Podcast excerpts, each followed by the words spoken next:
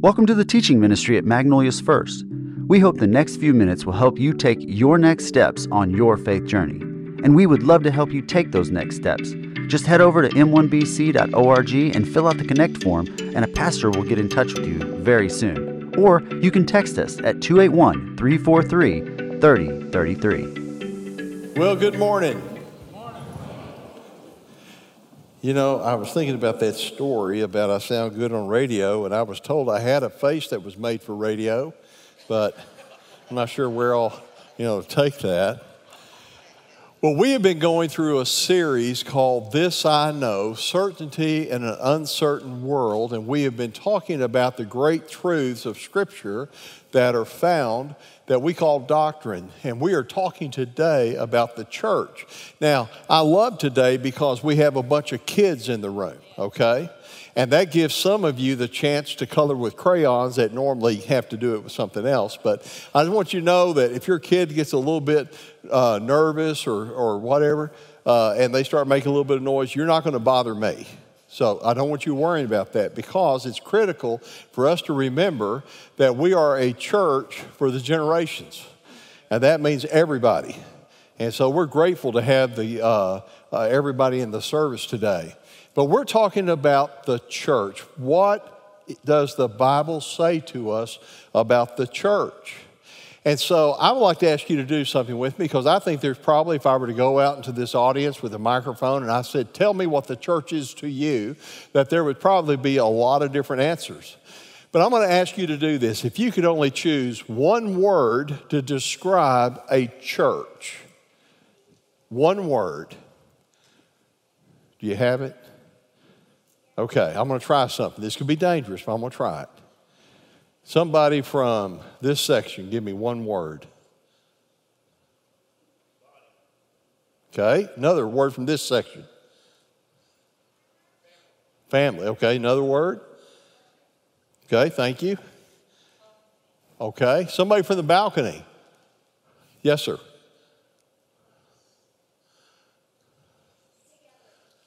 Good job.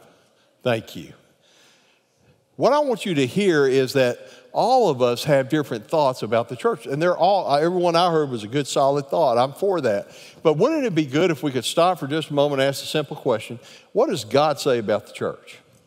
What did Jesus say about the church? And I want to tell you, I was a little bit nervous as I came into this message because, frankly, I'm about to talk about the bride of Christ.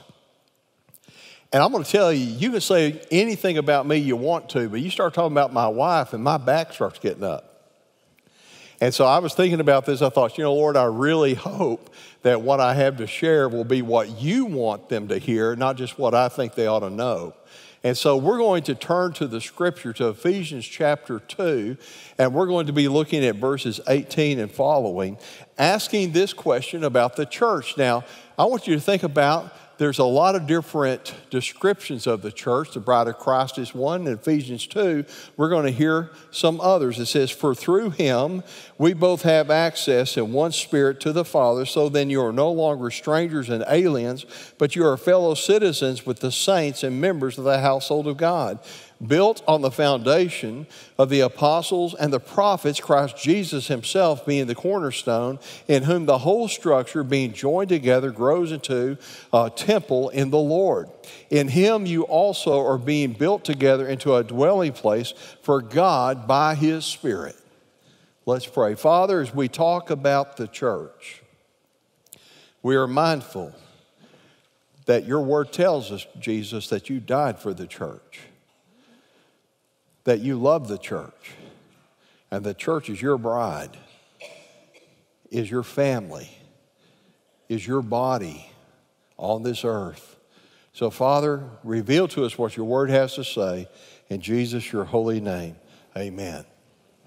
So, we're going to begin by asking a couple of questions. The first is this What's the foundation of the church? What does the Bible tell us about the foundation of the church? Jesus was walking out one day, and the temple leaders came to him, and they began to ask him this question By what authority do you do the things you are doing? By what authority are you teaching what you're teaching? And Jesus spoke to them and said in Matthew 21 Have you never read the scripture? The stone that the builders rejected has become the cornerstone. This was the Lord's doing, and it is marvelous in our eyes. And Jesus quotes to them from Psalms 118, verse 22, and says, This is what's going on. And he used a word picture that they would have fully have understood understood when he said,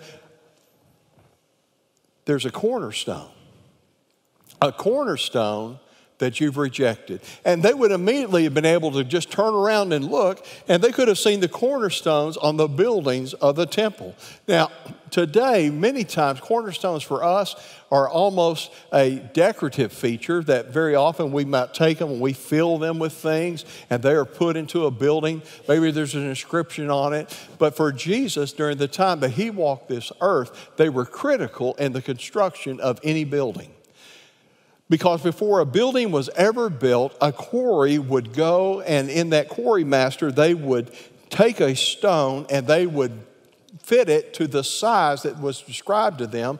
And when they got it true and square, when all the angles were correct, they would then call out that master builder, and the master builder would come out and look at the stone, and they would look at the stone and they would take tools to see if the 90 degree angles were correct and whether or not it was true and plumb, because that cornerstone would be the first stone that was set in that building.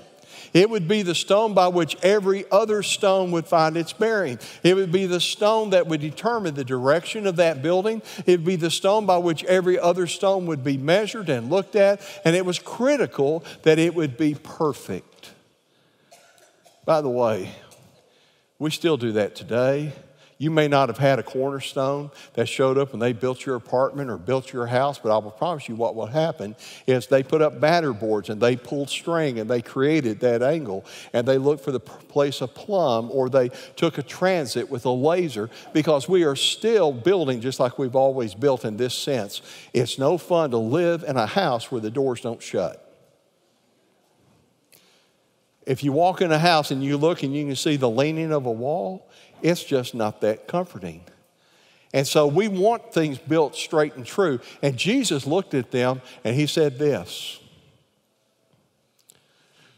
The stone the builders rejected has become the cornerstone, and it is marvelous in our eyes. He said, You have watched me, you have heard the teaching, you have seen the miracles, and you have said, I am not the right one. I'm not the Messiah you want. I'm not the Messiah you expect. But what you have rejected is the one that God has selected. I'm the cornerstone. And I want you to know that today, a church does not get to have the impact for eternity unless it builds itself clearly on the foundation and the truth of Jesus Christ. There's a lot of things that may be in variety in a church, but the one thing that cannot be is this Jesus Christ, born, perfect in work, gave his life on the cross, died for our sins, was buried, and resurrected on the third day. That gospel is the cornerstone of why we exist, period, and who we are as God's people. And we need to remember that unless we build ourselves on that foundation, there is no promise from God of eternal existence. I had a couple of pastors a few weeks ago going with me in Maine, and we were driving through Boston on the way. I always like to take them by the Old North Church and take them by the Bunker Hill Monument. And we passed a church that's now a Dollar Tree. It's in an area full of people. And every time I go by that, that building, all I can think of is God, there was a day where the gospel was shared. And now, all they can get is a discounted card. A church has to be built upon the truth of who Jesus is. And you know, we still make that choice today. We can choose whether or not this church is built upon the truth of who Christ is, the truth of what God teaches, because if we're not careful, there's always this pull where culture says, why don't you just build yourself on what we think? And some churches chase that cultural. Sometimes they'll chase social justice, they'll chase a particular political view instead of staying true to the gospel. And I want you to know that anytime a church steps down from the gospel, it's stepping down, not stepping up. And God wants us to stay true. We are not a social group or a club, we are the redeemed of the Lord. You are a child of God through Jesus Christ, and you are part of a family of faith by embracing Him as Lord and Savior. We have to be true to what the gospel is. In Ephesians 2:20 it says built on the foundation of the apostles and prophets Christ Jesus himself being that cornerstone in whom the whole structure being joined together grows into a holy temple of the Lord. And that means that a church has to has to always be committed to sound teaching. It has to be committed to knowing God's word and, and understanding God's word and growing in God's word. Paul writing to a young pastor one that he loved so much, Timothy, said this in 2 Timothy 2. Remind them of the church. He says, Remind them of these things. Charge them before God not to quarrel about words, which do no good, but only ruins the hearers. Do your best to present yourself to God as one approved, a worker who has no need to be ashamed, rightly handling the word of truth, but avoid irreverent babble. For it will lead people into more and more ungodliness, and their talk will spread like gangrene. He said, Timothy, you be faithful in the way that you handle God's word, but you be careful to stay away from words and discussions that only lead to divisions. If we're not careful, we can get so focused on things that truly don't matter, they'll obscure those things which truly do matter. In Romans 14, 1, it says, accept other believers who are weak in faith. Don't argue with them about what they think is right or wrong. For instance, one person believes it's all right to eat anything, but another believer with a sensitive conscience will eat only vegetables. So don't get lost in the diet discussion of what is holy, what is not holy. And then what about when you worship? He said in verse 5, in the same way, some of you think one day is more holy than another day, while others think every day is alike. You should each be fully convinced that whichever day you choose is acceptable. Because what can happen is, is we start getting our preferences confused with principles. I work with a lot of churches just the nature of the work that I do. And once in a while, I'll have somebody come up to me and a discussion like this will happen. They'll say, I want to ask you if you think this is correct. I want to tell you, every time I hear that, I know what they're about to tell me, they don't think is correct. And they said, Do you think it's okay that our church has a Saturday night worship service? I said, Well, tell me what that means to you. Well, you know, I think the Lord's Day is Sunday and that all church ought to just be on Sunday. And our church now has a Saturday service. And how can that be okay? And I looked at him, I said something like this Brother, let me give you a good word. God would be just fine if you worshiped Him every day. Matter of fact, he'd like for you to worship corporately. He'd like for you to worship individually. And every time you want to get together with other people, the Bible says, where two or three gathered in my name, I'm amongst them. You can worship every single day. I'm for you. Matter of fact, if you want to have a service at 2 o'clock in the morning on Friday, you're on your own. But you can go. The thing is, is that if we're not careful, sometimes we obscure what matters by trivialities instead of staying focused on what the Bible says is true. The scripture has to be the test of integrity for everything that we do inside church. Having been a carpenter growing up, one of the things that I'm always attracted to when I go into a major city is whenever I see a building that's being built, and I'm not so impressed with the structure, that's fine. I'll tell you what my favorite part is, is watching them build the foundation. And I really appreciate the people that have the skill set to build that foundation, to build it correctly, because it makes all the difference in the world. And matter of fact, you may not know this, but when they're building a high rise or any major building, that after they pour that foundation, as they do a sample set, they do a core sample on that foundation and they test it for strength to determine whether or not the concrete will be acceptable for the foundation that's being poured because the very nature of the foundation is, is that if the foundation isn't right, the building will not be true. In 2 Timothy 3:16, Paul gives an instruction to Timothy about what the core test is. He says, All scripture is breathed out by God, profitable for teaching, for reproof, for correction, for training in righteousness, that the man of God may be complete, equipped for every good work.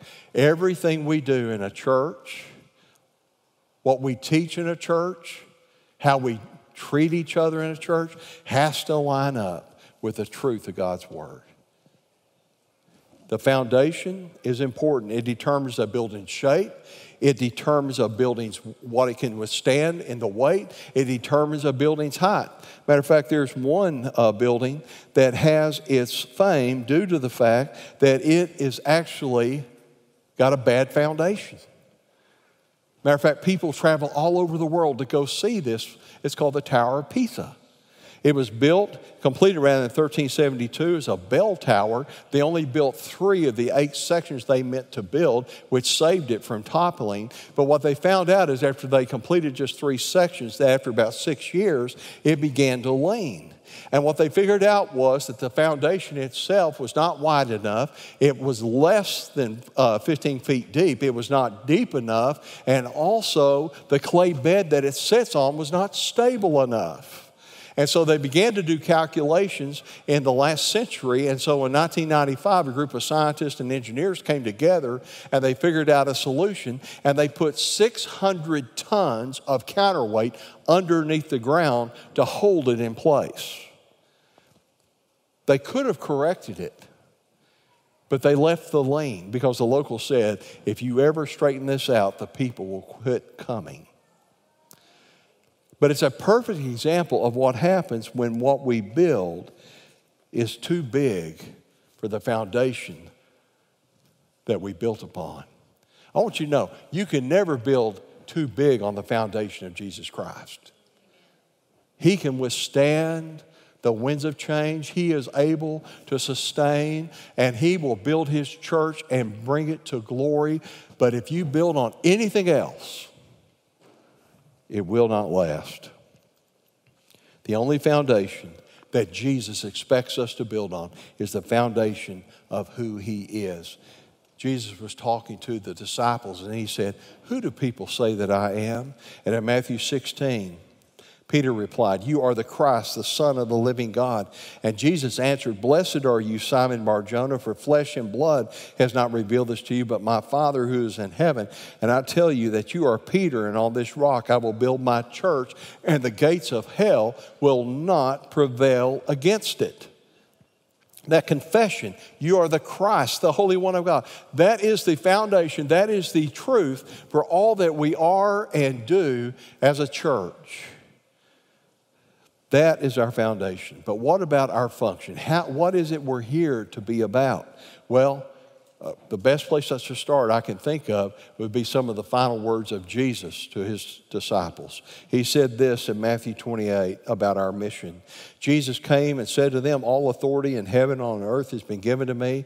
Go there, therefore and make disciples of all nations, baptizing them in the name of the Father and the Son and the Holy Spirit, teaching them to observe all that I've commanded you. And behold, I'm with you always to the ends of the age. And he would say to us that what he said to them, he's still saying to us that it's not about just the life I'm living or where I'm at, it's about the people God has put around me that I am called to share my faith with and live my faith in front of.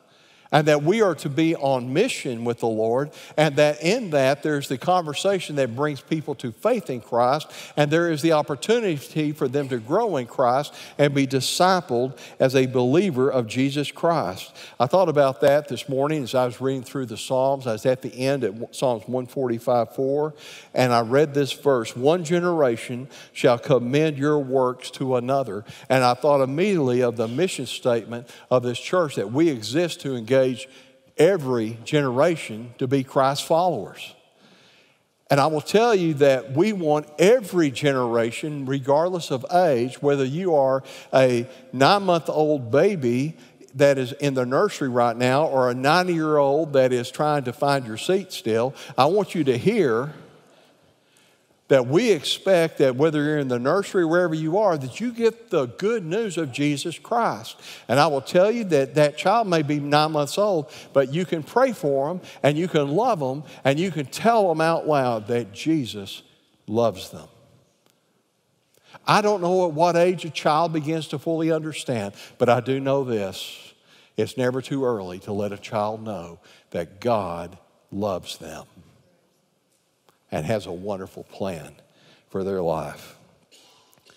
The church's function is, is settled inside its mission, but also we're called to a focus. If you'll remember in the book of Acts, chapter 2, when the very first church was formed, that after Pentecost and the Holy Spirit fell and thousands of people came to Christ, the Bible says this about them in Acts 2 42. And they devoted themselves to the apostles' teaching, to the fellowship, to the breaking of bread and the prayers. And all came upon every soul, and many wonders and signs were being done through the apostles. And all who believed were together, and all had things in common. And they were selling their possessions and belongings and dis- distributing the proceeds to all as any had need. And day by day, attending the temple together and breaking bread in their homes, they received their food with glad and generous hearts, praising God God and having favor with all the people. And the Lord added to their number day by day those who were being saved. And so, as a church family, as we look at this passage and others, we can see there a, a model for what God wants to do in our church family, a template, if you will, by which we can look and we can see the elements that need to be part of us.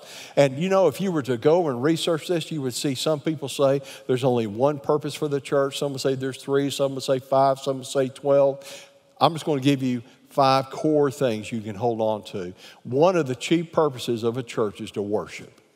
We are here to worship God, and we want to worship Him collectively and individually. And we want to teach you how you can worship God every single day so that you can know Him and grow in Him and so that you can be a true Christ follower. We are here to fellowship with each other and that we need each other to love and encourage one another. The Bible says, as iron sharpeneth iron, so a person is shaped by their friends. You become like the people you hang out with.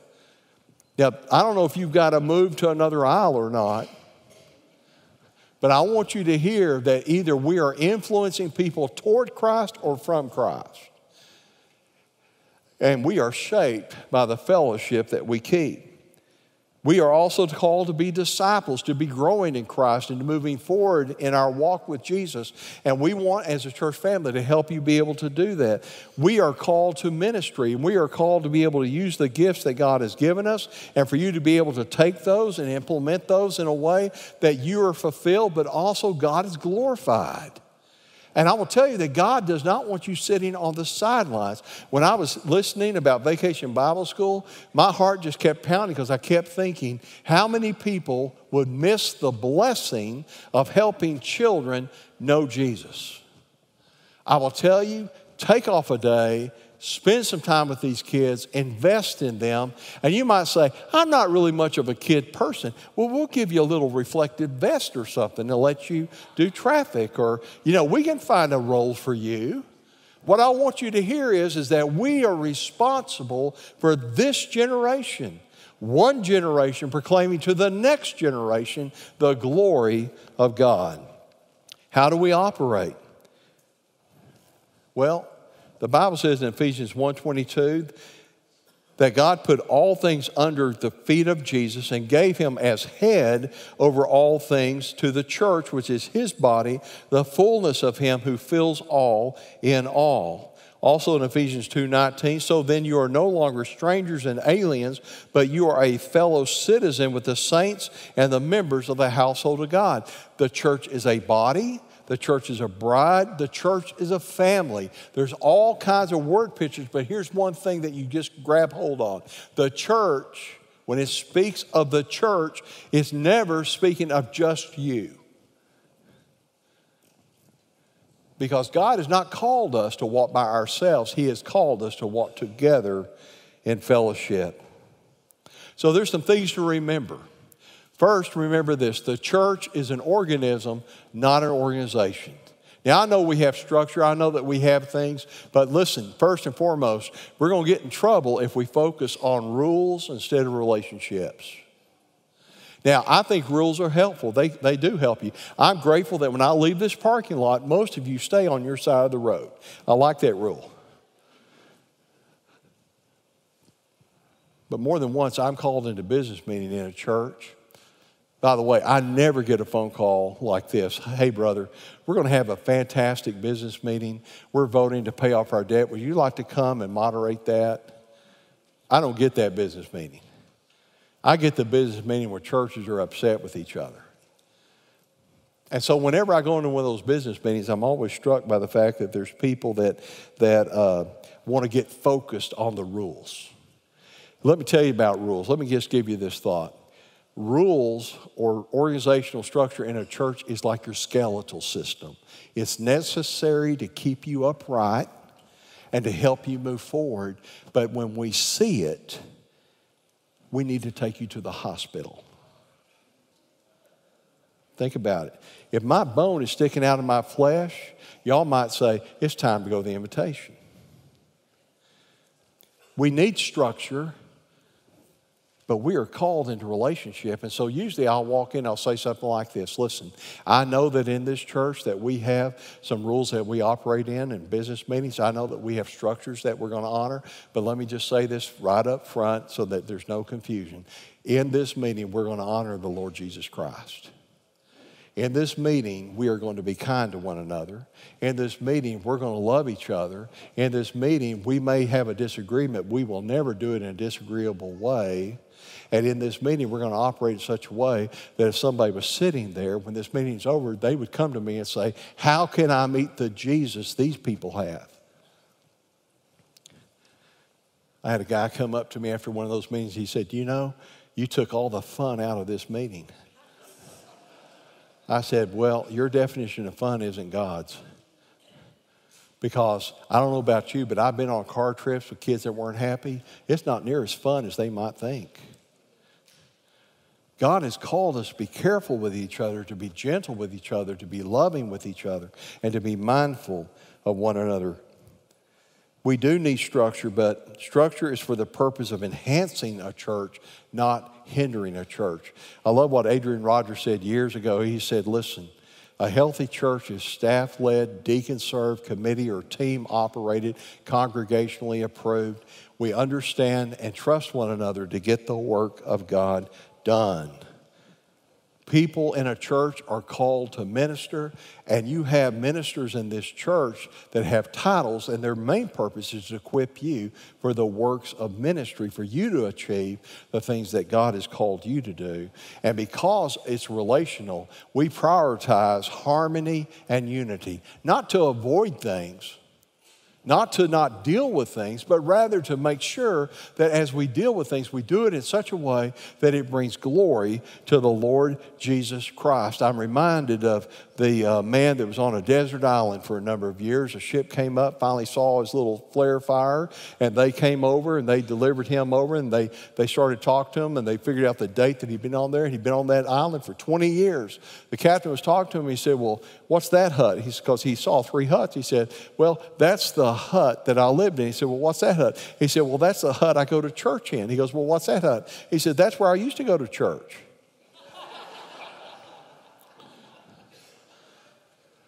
God has called us to walk together in harmony. and in unity. And we need that. And that's the reason why a church has the foundation of Christ and its focus has to stay true. But also, we can never forget this we are the family of God. We are God's family.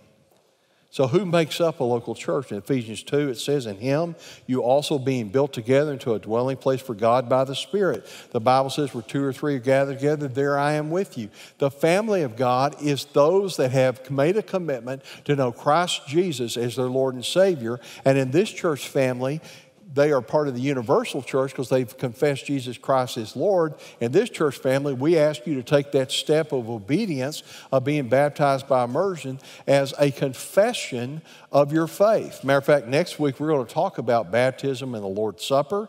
And I just want you to know that that's an important step. The church is made up of those who have made the commitment to say yes to Jesus. And you know, because of the diversity of background and because of the ways that, that things are done today, I will tell you that it becomes kind of important for a church to have a healthy new members class. You see, there was a time, and some of you look like you may be old enough that you can remember, or you grew up in the town that I'm about to describe, where you did something wrong at school or even on the playground, and before you got home, a parent had been called. I mean, you, you it, it, was like, you know, a, a parental Holy Spirit followed you wherever you went. And somebody was ready to give you that. But we live in a diverse setting now, don't we? We have people from all over. And we have to be mindful that not everybody comes from the same context or the same background. Matter of fact, if you were to walk into my office, look over your left shoulder, you would see a cover of Time magazine that I have framed, and it's called The United States of Texas because it showed that article showed how all these states have been moving to Texas. And did you notice that?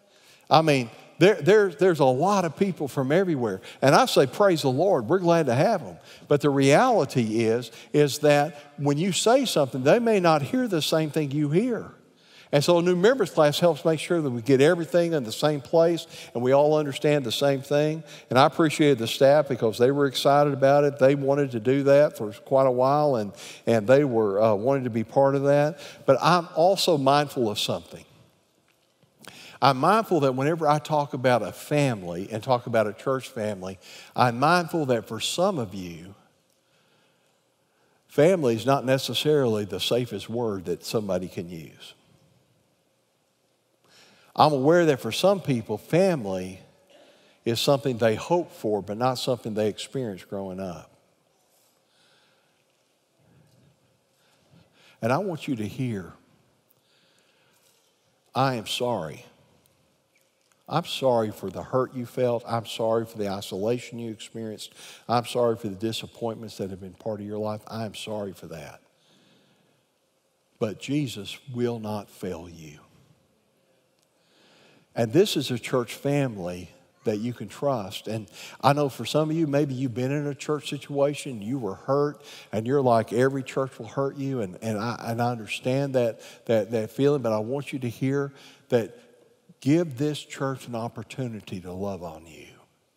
Now, if you are looking for a perfect church, you haven't found it. Matter of fact, if you joined this church, you just ruined it if we were. But if you were looking for a church where people are being perfected in Christ, where people are growing and taking their next steps with Jesus, that will love you and encourage you, you found the right spot. Because you see, I'm reminded of what Harper Lee wrote in To Kill a Mockingbird, and I'm going to quote it exactly. You can choose your friends, but you show can't choose your family. And all of us, I'm guessing all of us might have a member or two in our family that we would look at and say, How did you get in? and in some of our families, we're the one they're talking about. But in a church, we are here to walk together. See, it says in Ephesians 2:22, in him you also are being built together in a dwelling place for God by the Spirit. And you know something? As a as a, a part of a church family, you have every right that you should be able to expect that in a church that you are going to experience love. That people are going to love you. You have the right to say, I expect to be accepted by my church family. I expect for them to accept me like I am. But, but let me just mention something. There's a difference between acceptance and agreement. I had about three ministers with me, I guess, on Tuesday. I met them for a luncheon in Houston. I was treating them to ice cream after the luncheon. And you know something? Some of them did not choose the flavor I chose. Now, I didn't look at them and say, What's wrong with you? I was just glad they were enjoying the ice cream. If we have to be in full agreement for you to sense acceptance, we have misunderstood what acceptance is about. And in God's family, acceptance is I see you as the image of God, His creation, and I love you. But if there's a lifestyle choice that you're struggling with that's keeping you from His best, I accept you, but I don't have to agree with that choice but I do have to love you well and help you move forward as you want to move forward in Christ. You should accept, or rather expect to be encouraged, to be comforted. I, I know that there's a lot of times that people come into church and they're smiling and you ask how they're doing. They're saying, Oh, I'm fine. It's good. It's all fine, fine. And yet in their heart, they're cratering.